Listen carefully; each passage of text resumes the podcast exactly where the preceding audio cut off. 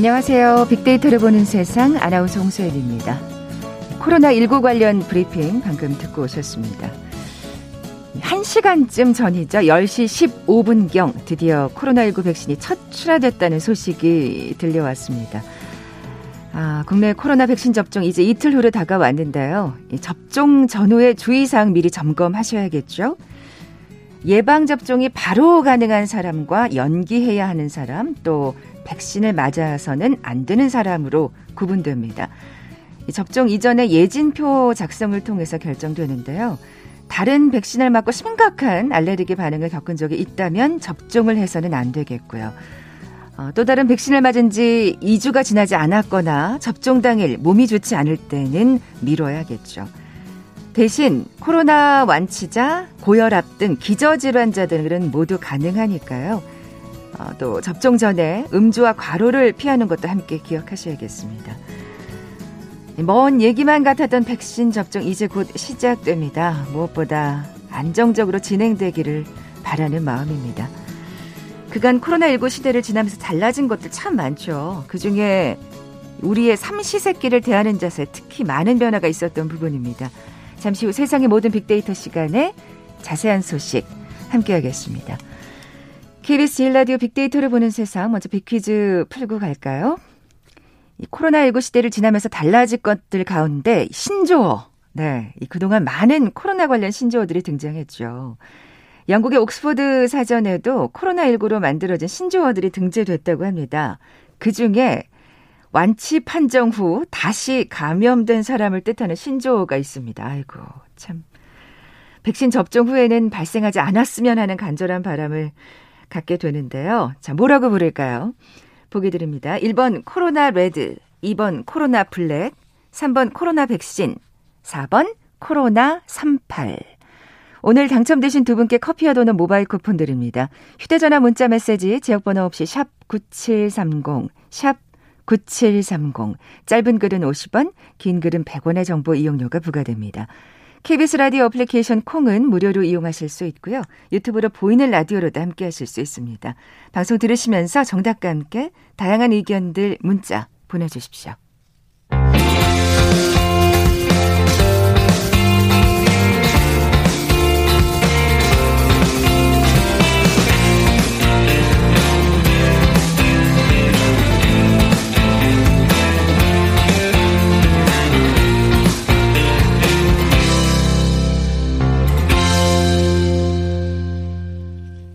궁금했던 모든 화제와 이슈를 빅데이터로 분석해보는 시간이죠. 세상의 모든 빅데이터, 빅커뮤니케이션 전민기 팀장 나와 계세요. 안녕하세요. 네, 반갑습니다. 전민기입니다. 자, 코로나로 바뀐 이 많은 소비 트렌드 가운데서 오늘은 네. 이 먹는 거. 그렇습니다. 예, 삼시세끼와 관련된 이야기 준비하셨다고요. 그 한 카드 회사 고객 2,700만 명의 2019년하고 2020년 하반기 카드 이용 금액을 분석을 했어요. 빅데이터를 좀 살펴본 거고요. 아. 그러니까 이제 코로나19 사태가 1년 사이에 한국인의 새끼 식사 문화랑 장고기 문화를 어떻게 바꿔놨는지가 네네. 좀 네. 보이더라고요. 그럼 결론은 뭐냐면 평일 점심은 2만 원 넘게 배달 음식으로 해결하고 저녁 거리는 집 근처 편의점에서 사고 장보기는 붐비지 않는 주말 오전에 한다. 아. 이때 이제 카드 사용이 이런 곳에서 많이 이루어졌다라는 게 이제 흐름이 쫙 보이는 거죠. 이게 지금 가장 정말 큰 변화라고 할 수 있는 게 네. 평일 점심을 배달 음식으로 해결한다는 걸 것 같아요. 그렇죠. 이제 네. 직장인들도 네. 어디 식당 가는 게 부담스러우면 정말 몇몇이만 모여가지고 이렇게 배달 음식 시켜서 먹는 문화가 좀 음. 많이 퍼진 것 같아요. 저희도 보면 이렇게 네. 점심 식사하러 나갈 때 보면 네. 그 라이더들이 굉장히 많이 대기하고 그래요. 계세요. 예. 네. 그래서 이제 그동안 저녁이나 야식 때 주로 찾던 음, 배달 그래요. 애플리케이션을 지난해는 이제 평일 점심 때 많이 이용한 걸로 확인이 된 거예요. 그래서 오전 10시부터 오후 1시까지 배달 앱에서 결제한 카드 금액 비중이 2019년에 17.6%에서 지난해 21.2%로 3.6%포인트나 늘었습니다. 음. 반면에 이제 오후 9시부터 밤 12시까지 결제 비중은 조금씩 줄었어요. 18.7에서 아. 15.1로 3.6%포인트 줄었죠. 똑같이 줄고 늘고 했네요. 네. 예. 그 코로나19 때문에 외식이 힘들어지니까 직장이나 재택근무하는 집에서 배달 음식으로 점심 해결하는 분들이 늘어났기 때문이고 특히 이제 재밌는 거는 평일 점심 때 배달 앱을 이용하는 4050 세대가 크게 늘었다는 겁니다. 음. 그러니까 20대가 배달 앱에서 결제한 비중이 44%에서 36%로 감소를 했는데 반면에 40대하고 50대는 19에서 28%로 거의 10% 가까이 늘어났다라는 것이죠. 그러니까 뭐 이런 것도 사실 선입견이겠습니다만 네. 네. 왠지 앱을 잘 새로운 앱을 잘 사용하지 않을 것 같은 세대. 네. 근데 정말 음. 이제 중장년층들도 사실은 이 IT 기기에 굉장히 친숙해졌어요. 이 코로나 때문이기도 하고요. 그럼요. 예. 예. 저희 뭐 부모님도 60대시지만 요즘엔 잘 하시거든요. 음, 그러니까 음. 기존에는 젊은 층이 혼자나 둘이서 배달 주문을 많이 했는데 지난해엔 보니까 40대, 50대 분들이 사무실에서 동료들하고 함께라든지 아니면 재택근무하면서 가족과 함께 먹을 예. 금액을 주문을 하다 보니까 아까 결제 금액이 한 2만 원 정도 된다고 했잖아요. 그렇죠. 금액도 혼자 시켜 먹는 것보다 당연히 뛸 수밖에 없는 여러 거예요. 사람이 같이 하니까. 네. 그래서 아. 만원 이하 결제액 비중이 17%에서 9%로 줄어들었는데 2만 원 초과 비중이 또 8% 포인트 늘었어요. 근데 이거 보면은 그 배달되는 것 중에 뭐 12,000원 이상이라든지 이런 또 조건이 붙는 가게들도 맞아요. 있거든요. 예. 그러면 또 겸사겸사 네. 여러 사람이 같이 모여서 함께 시키게 되죠. 맞아요. 저도 어. 혼자 먹더라도 아예 저녁 먹을 것까지 그냥 시켜버리는 그런 경우도 있어서 어. 금액적으로는 좀 올라가지 않았나 이렇게 아, 분석이 그러니까. 됩니다. 아무래도 예. 혼자 야식을 먹을 때보다는 결제액이 네. 늘 수밖에 없는. 네. 아까 또 말씀하신 것 중에 주말 오전에 장을 보는 분들이 늘었다. 네, 네. 그 대형마트에서 아무래도 사람 많은 시간대는 좀 피하게 되잖아요. 그러니까요. 그 일요일 같은 때는 이제 3시 넘어가면 마트에 사람들 엄청 많아지거든요. 음, 네, 음. 다음 주 먹을 거리들을 네, 네. 이제 쉬시고 난 이후에 그때쯤 이제 장 보러 오시는 분들이 많은데 그래서 이제 주말 오후나 저녁 시간 피해서 오전에 장을 보는 사람들이 좀 늘어났다는 거예요. 그래서 주말 오전 10시부터 오후 1시까지 대형마트에서 결제한 비중이 2.9%포인트 늘어났고요. 반면에 오후 6시에서 8시 비중은 3.9%포인트 줄었어요. 음. 그러니까 저녁 시간대 몰리던 분들이 이제 좀 분산이 되면서 그 중에 오전 시간대로 옮겨간 분들이 좀 많아졌다. 그 이유는 그래도 좀 한산할 때. 네. 코로나니까 이왕이면 사람이 좀 없을 때 같기 때문으로 예, 음. 예, 보입니다. 뭐 음식점 피하시는 것과 뭐 똑같은 맥락이라고 보시면 될것 그렇죠. 같아요. 예. 편의점 얘기도 좀 해볼까요? 편의점은 근데 오히려 평일 저녁 시간 이용이 좀 늘었어요. 아 이거 그거 퇴근하면서 아, 사실 저도 지금 제 동선이 자꾸 그려지고 있어요. 그렇죠. 네, 네. 네.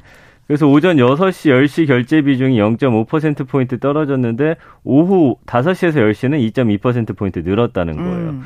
이제 재밌는 거는 그 지난해 SNS 빅데이터 분석을 해보니까 편의점 관련 연관어가 1위가 집이었고 2위가 맛, 6위가 맥주, 7위가 저녁이었습니다. 어. 그러니까 저녁 거리를 집 근처 편의점에서 간단히 사고 또 혼술하는 분들 아니면 네네. 네. 집에서 가족들과 술 드시기 위해서 술을 사는 분들 그러다 보니까 맥주라는 그런 키워드도 보이잖아요. 야 진짜 집 밥과 맥주와 저녁이 연관어가 됐다는 게 정말 예, 새롭네요. 예. 네. 그래서 원래는 이제 편의점에서 술 사시는 분들은 주말에 드시려는 분들이 훨씬 많았는데 그랬겠죠. 이제는 평일에도 사시는 분들이 어. 많아졌고 그다음에 이제 편의점과 마트에서 간편식도 많이 그 샀는데 한 대기업 식품 기업의 냉동밥과 냉동면이 이제 집에서 식사하시는 분들이 늘다 보니까 지난해 그러니까 2019년 대비해서 30%가량이나 아. 이 시장이 성장했어요. 천억 원 이상 매출 올리면서 시장 성장을 좀 주도하고 있어서 편의점의 어떤 신장세가 네. 좀 눈에 띕니다. 여기에 저도 일익을 네. 담당했네요. 한번 저희가 이거 빅데이터 통해서 전해드렸었죠. 마트를 예전보다 덜 가는 대신 한 번 갈 때 많이 사고 맞아요. 대신 네. 거기서 빠진 것들을 편의점은 좀 더 자주 가게 됐다라는 음. 데이터 한번 소개해드렸잖아요. 이제 슬리퍼 끌고 네. 슬세권. 예. 근데 이제 좀 저녁 때 시간에 또 많이 가시는 걸로 좀 이렇게 드러났습니다. 네. 또 다른 또 그 관련 데이터도 있다면서요. 아까 그 식품 기업 이 최근에 소비자 1000명을 대상으로 해서 설문조사를 했어요. 그러니까 이제 간편식 같은 거 저도 좀 많이 사다가 이제 얼려놓고서 가끔 혼자 있을 때 먹는데. 냉동칸에 많습니다, 저도. 그렇죠. 그래서 이제 냉동밥을 어떨 때 사냐. 그랬더니 밥하기 귀찮을 때 간단한 식사로 밥할 시간이 없을 때 자주 활용하고 있는 걸로 나타났고요. 특히 초등학생 자녀 가구의 구입 빈도가 높았는데 밥, 야채, 계란, 김을 추가해서 양이나 맛의 맞춤이 가능하다. 그러니까 아. 어머님들이 그냥 주기엔 약간 미안한 거예요. 아빠도 그렇고. 그러니까 조금 건강하게 먹으라고 거기다가 뭐 계란 후라이를 얻는다든지 네, 아니면 네. 뭐 야채를 좀 더 추가한다든지 이런 식으로 좀 드셨고 냉동 면의 경우도 최근에는 사실 너무나 다양해요. 전문점 그러니까 맛집의 이런 면들도 최근에 이제 상품으로 많이 아, 나타났거든요. 이게 뭐 냉동 식품이라 그래서 네. 굉장히 뭐 별로 별로다 뭐 이런 이제 그 선입견은 더 이상 맞아요. 안 가져도 되더라고요. 그래서 예. 이제 좀 간편하면서도 맛도 좋아졌고 예전에 좀 부실하다는 아, 느낌이 없지 않아 있었는데 요즘에 냉동식품 사실 먹어보면 맛이나 뭐 여러 가지 면에서 훌륭하기 때문에 이런 코로나를 맞아서도 그렇지만 어쨌든 냉동식품의 그런 신장세도 엄청 나다라는 걸 보여주고 있습니다. 네. 네. 뭐 그래서 그게 성장세로 확연히 드러나는 네, 것 같아요. 이거는 뭐 이제 네. 금액으로 보면은 딱 드러나는데 이 시장이 지속적으로 성장 중이에요. 냉동밥 시장은 그 닐슨 코리아의 데이터를 보니까 2017년에 825억 원, 2018년에 915억 원 커지다가 2019년엔 잠시 주춤합니다. 888억 원으로 주춤했는데 지난해 아무래도 집밥 쪽이라든지 아니면 뭐 여러 가지 것들이 팔리면서 1,091억 원 규모로 어, 올라가게 됐거든요. 야. 이제 올해 데이터가 어떻게 나올지 좀 기대가 되는데 어쨌든 냉동밥하고 냉동면 사실은 뭐 별다른 반찬 없이 쉽고 편하게 즐길 그쵸? 수 있다 보니까 예. 집밥이나 한 끼 대용식으로 지금 수요가 계속 확대되고 있는 것 네. 같습니다. 네. 뭐 얘기하다 보니까 무슨 홍보하는 것처럼 됐는데 음. 저도 사실은 굉장히 즐겨 먹는 편이거든요. 근데 네. 뭐 이 코로나 때문도 있겠지만 말씀하신 대로 워낙 그 종류도 다양해지고 품질도 이제 고급화되면서 맞아요. 예, 많은 분들이 또 편히 찾으시는 게 아닌가 하는 생각이 듭니다. 자, KBS 제일 라디오 빅데이터를 보는 세상, 세상의 모든 빅데이터 함께하고 계신데요. 잠시 라디오 정보센터 뉴스 듣고 나서 다음 소식 계속 이어가죠. 국내 첫 코로나19 백신인 아스트라제네카 백신이 경북 안동의 위탁 생산 공장에서 출고돼 현재 군과 경찰의 호송하에 경기도 이천 물류센터로 이동 중입니다. 코로나19 변이 바이러스가 전 세계적으로 유행함에 따라 오늘부터 모든 해외 입국자를 대상으로 PCR 검사 음성 확인서 제출이 의무화됐습니다. 정부가 광명 시흥과 부산 대저, 광주 산정 등 세 곳을 신규 택지로 지정해 총 10만여 가구를 공급하겠다고 밝혔습니다. 광명 시흥이 여섯 번째 3기 신도시로 지정돼 7만 가구가 공급됩니다. 정부가 신고가로 아파트 거래 계약을 맺은 뒤 취소한 사례 가운데 시장 교란 행위에 대해서는 엄정 대응하겠다는 방침을 밝혔습니다. 실거래가를 왜곡할 우려가 크다는 입장입니다. 홍남기 경제부총리가 임대료를 깎아주는 이른바 착한 임대인에게 주는 세액공제 혜택을 연말까지 연장하는 방안을 추진하겠다고 밝혔습니다. 윤석열 검찰총장의 장모가 추모공원 이권에 부당하게 개입했다는 의혹 등에 대해 경찰이 재수사에 나섰습니다. 검찰이 보안 수사를 요청했습니다. 1조 6천억 원대 환매 중단 사태를 빚은 라인펀드 사태와 관련해 판매은행의 65%에서 78%의 투자 손실을 배상하라는 결정이 나왔습니다.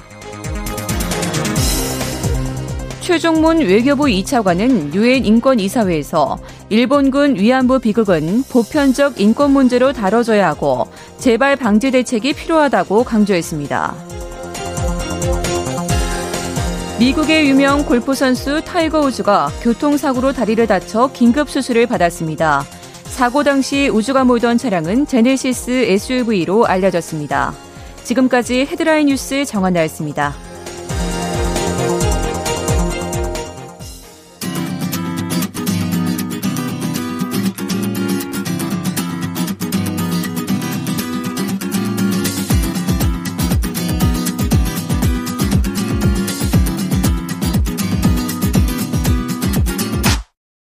KBS 일라디오 빅데이터로 보는 세상.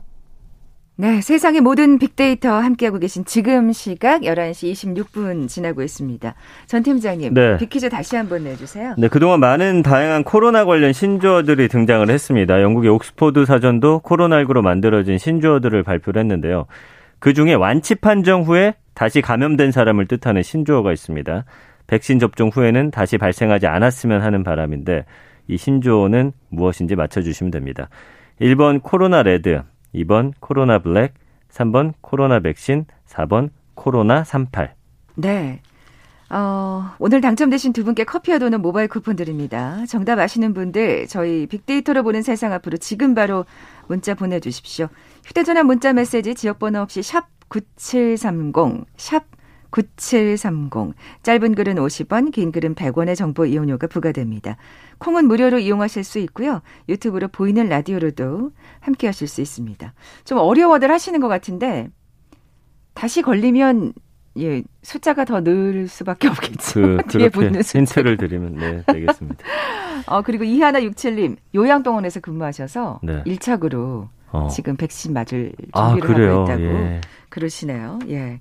또 백, 백신 맞고 나서 또 문자 주시면 좋을 네, 것 네. 같아요. 자, 우리나라의 식품 소비 트렌드 코로나19로 변화된 상황 살펴봤고요. 이번엔 좀 다른 나라로 눈을 네. 돌려볼까요? 그 코로나가 사실은 가장 음, 큰 타격을 입은 나라가 미국이에요. 지금 사망자도 50만 명으로 가장 그렇죠. 많고. 예. 그래서 이제 우리나라는 이렇게 우리가 식품을 소비하는 트렌드가 바뀌었는데 그렇다면 코로나의 영향을 가장 많이 받는 미국은 어떻게 변했는지 좀 살펴볼까 합니다. 그래서 이 팬데믹이 장기화되다 보니까 소비자들의 식습관, 먹거리 소비 생활도 상당히 큰 변화가 찾아왔고 어, 전 세계적인 흐름인데 이런 변화는 당분간 지속될 것으로 보이거든요. 그래서 네. 어, 팬데믹이 불러온 소비자 식습관 그 변화를 좀 미국 같은 경우는 어떤지 한번 짚어보고요. 동시에 올해 미국에서는 그럼 어떤 식품 트렌드가 또 생겨날지 한번 네. 예상해보는 시간을 준비를 해봤습니다. 사실 지금 백신 얘기를 살짝 했습니다만 네. 뭐70% 이상이 맞기 전에는 집단 면역이 어렵다는 뭐 분석도 있었고요. 사실 네네. 이스라엘 같은 경우에도 지금 1차 접종이 한 40% 이상이 끝났다고 하는데도 네. 여전히 몇천 명대에 기천 명대에 지금 확진자가 나오는 상황이어서 그러니까 2차 접종 맞고 70%까지 올라올 때까지는 좀 시간이 음. 걸릴 것 같네요. 그래서 네. 결국에는 이 한동안 이 코로나19로 인한 네. 바뀌어 변화된 소비 트렌드가 지속되지 않을까 싶은데 네. 미국 얘기도 좀 예, 자세히 해보죠. 그 미국 시장 분석하고 통계 전문 기관이 있는데 여기서 이제 데이터를 발표를 했어요. 그랬더니 가장 큰 식습관 변화는 뭐 예상하시겠지만 집에서의 식사가 증가했다는 겁니다. 미국 역시도요. 예.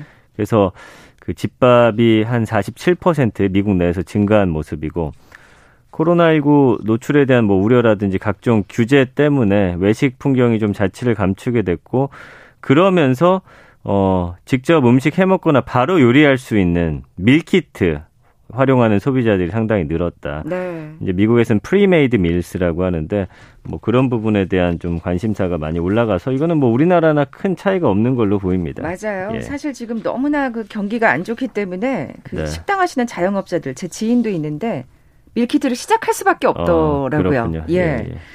또 건강식에 관한 관심이 크게 높아졌대요. 이것도 역시 뭐 전 세계적인 네. 추세인데 미국의 대표적인 경제 매체죠. 포브스가 국제식품정보위원회 그 설문조사를 분석을 해봤더니 코로나를 겪으면서 약 54%의 미국 소비자들이 자신이 먹는 식품과 음료의 건강 유익성에 대해서 10년 전보다 훨씬 더 많이 신경을 쓰게 음. 됐다는 거예요. 그래서 팬데믹 시대한테 시대의 이제 소비자들에게는 맛이나 가격보다는 건강 유익성이 더 중요한 음. 식품 선택 요인이 된 것이고요. 특히나 면역 증진 이게 진짜 전 세계 관심사예요. 그러다 보면 네, 어떻게 네. 되느냐? 각종 비타민류, 그다음에 영양제 이런 제품에 대한 관심이 급증한다는 그런 데이터도 이제 어, 존재를 하는 거죠. 네. 또 근데 재미있는 건 어떻게 네. 보면 또 아이러니하다고 해야 될까요? 네. 좀 스낵 섭취도 함께 늘었다면서 이게 뭐 집에 있다 보니까 그렇겠지만 이게 건강을 생각하고 그러니까요. 면역을 또 신경 쓰는데 스낵 섭취도 또 함께 늘었다라는 게 지금 말씀해 주신 대로 좀 흥미로운 결과였어요. 아 그러니까 안돼 어쩔 수가 없어요. 아무리 건강 네. 생각해도 집에 오래 있다 보면 그렇죠. 입이 심심해 갖고 예. 그래서 국제식품정보위원회 설문조사 보니까 조사 대상 중약50% 이상이 최소 하루 한 번 이상 스낵을 섭취했고 약 38%는 때때로 식사를 스낵으로 대체한다라는 답변도 있었던 아. 거예요. 이게 아무래도 말씀해 주신 대로 집에서 일하고 공부하고 그러니까요. 뭐 여가를 보내는 게 익숙해지면서 좀 먹고 싶은 걸좀 언제든지 먹을 수 있는 환경이 됐고요. 음. 그리고 먹으면서 또 약간 심신의 안정을 추구하는 분들도 계시고. 아, 그렇죠. 그래서 이렇게 스낵 섭취 증가하고 더불어서 추억의 맛을 간직한 comfort food의 소비도 증가를 했습니다. 아, 네. 그래서 뭐 고칼로리, 고탄수화물이 특징인 건데 이게 별로 건강에 네. 좋지 않을 그뭐 텐데. 뭐 예를 들면 이런 거예요. 네. 피자, 뭐 비프 스튜, 치킨 수프, 감자튀김. 이 미국인들이 좋아하는 건데. 그렇죠. 그러니까 건강 생각 하시는 분들은 또 이렇게 하면서 또 이렇게 드시는 분, 예전에 이제 먹었던 것들을 또 익숙하게 찾는 분들도 어, 계신 걸로 아니, 보여져서. 양가적인 감정이겠죠. 예, 그렇습니다. 예, 예. 어떻게 뭐 1년 365일 24시간 건강만 생각하시겠어요? 뭐 저도 그래요. 예, 영양제 먹다 가끔 막 햄버거 먹고 싶고 그러니까. 아유, 그럼요. 그리고 사실 뭐 건강도 중요하지만 심리적인 것도 그 맞습니다. 그 말씀하신 맞습니다. 대로 그 힐링도 중요하거든요. 예. 예. 자, 그렇다면 올해 네. 어떻게 좀 유행할 트렌드에 대해서도 네. 한번 좀 분석을 해볼까요? 일단 이건 네. 미국 식품업계 대표는 소매기업이죠. 크로거가 이제 지난해 12월에 2021년 식품 트렌드 전망 7가지를 소개를 했는데 이게 좀 흥미롭더라고요. 네. 첫 번째는 미래 대비 식품입니다. 그러니까 공중보건 악화가 되다 보니까 미국 같은 경우는 좀 심했죠. 그러니까 면역 강화나 소화 기관 그리고 뇌 건강, 에너지, 뭐 스트레스 관리 이런 건강한 어, 몸을 위한 또 미래를 위한 식품에 지속적인 관심이 좀 늘어날 것으로 음. 전망이 되고요.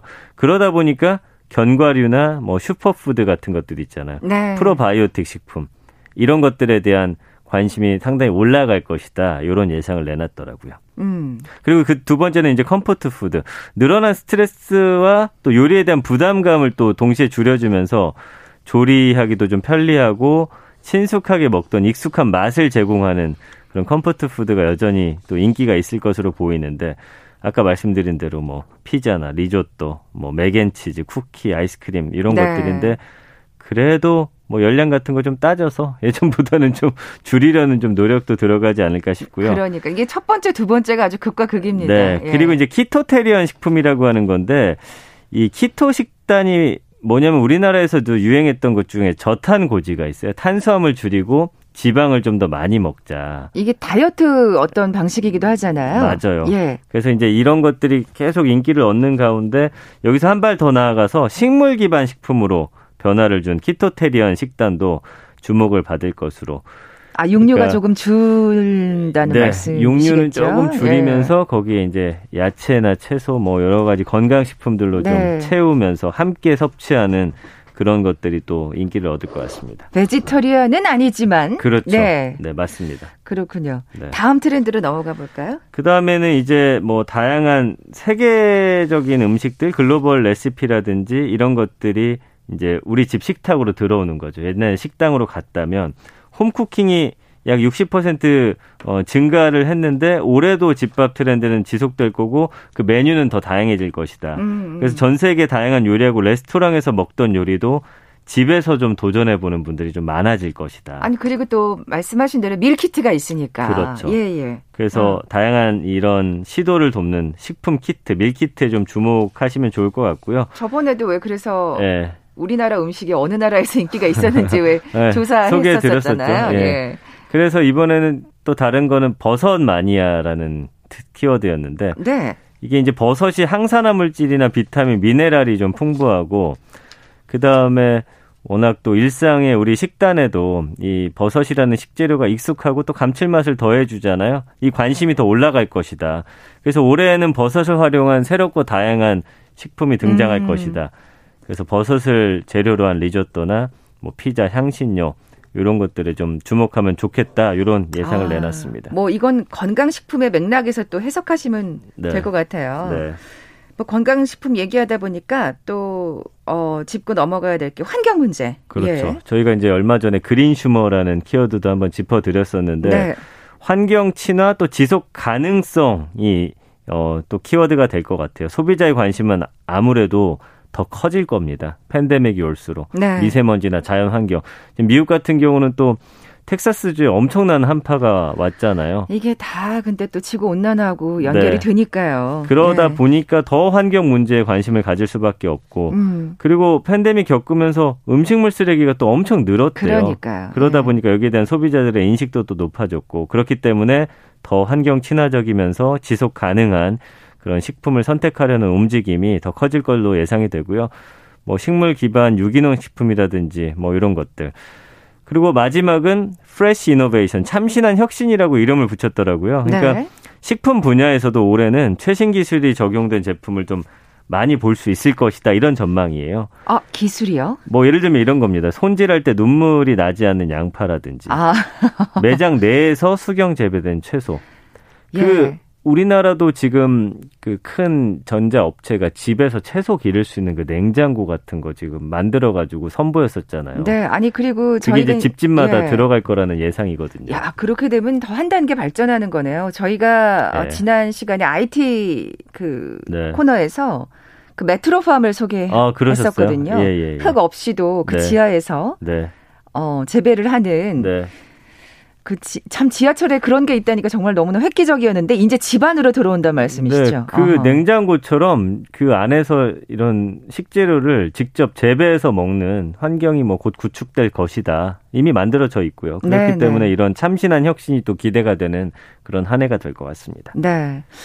어, 뭐 이런 트렌드 예상이 시사하는 점이 분명 있을 네, 겁니다. 이게 이제 뭐 예. 우리 식습관을 코로나가 바뀌었을 뿐만 아니라 환경 문제에 대한 관심 또 업계가 소비자에게 접근하는 방식도 좀 바뀌고 있거든요. 그러니까 뭐 예를 들면은 이커머스의 폭발적인 성장과 함께 이제는 보존 식품뿐만 아니라 신선 식품도 온라인 쇼핑하게 됐잖아요, 사실은. 그렇죠. 예. 그리고 일례로 그 이커머스 선두주자 미국의 A사 같은 경우는 지금 A Fresh라고 하는 그 온라인 식료품 배달 서비스가 굉장히 많은 사람들이 사용하고 있고요. 음. 이게 이제 주요 도시를 중심으로 이 A Fresh 오프라인 매장이 오히려 역으로 생겨납니다. 그래서 소비자들한테 새로운 식품 구매 아하. 경험 제공하고 있고요.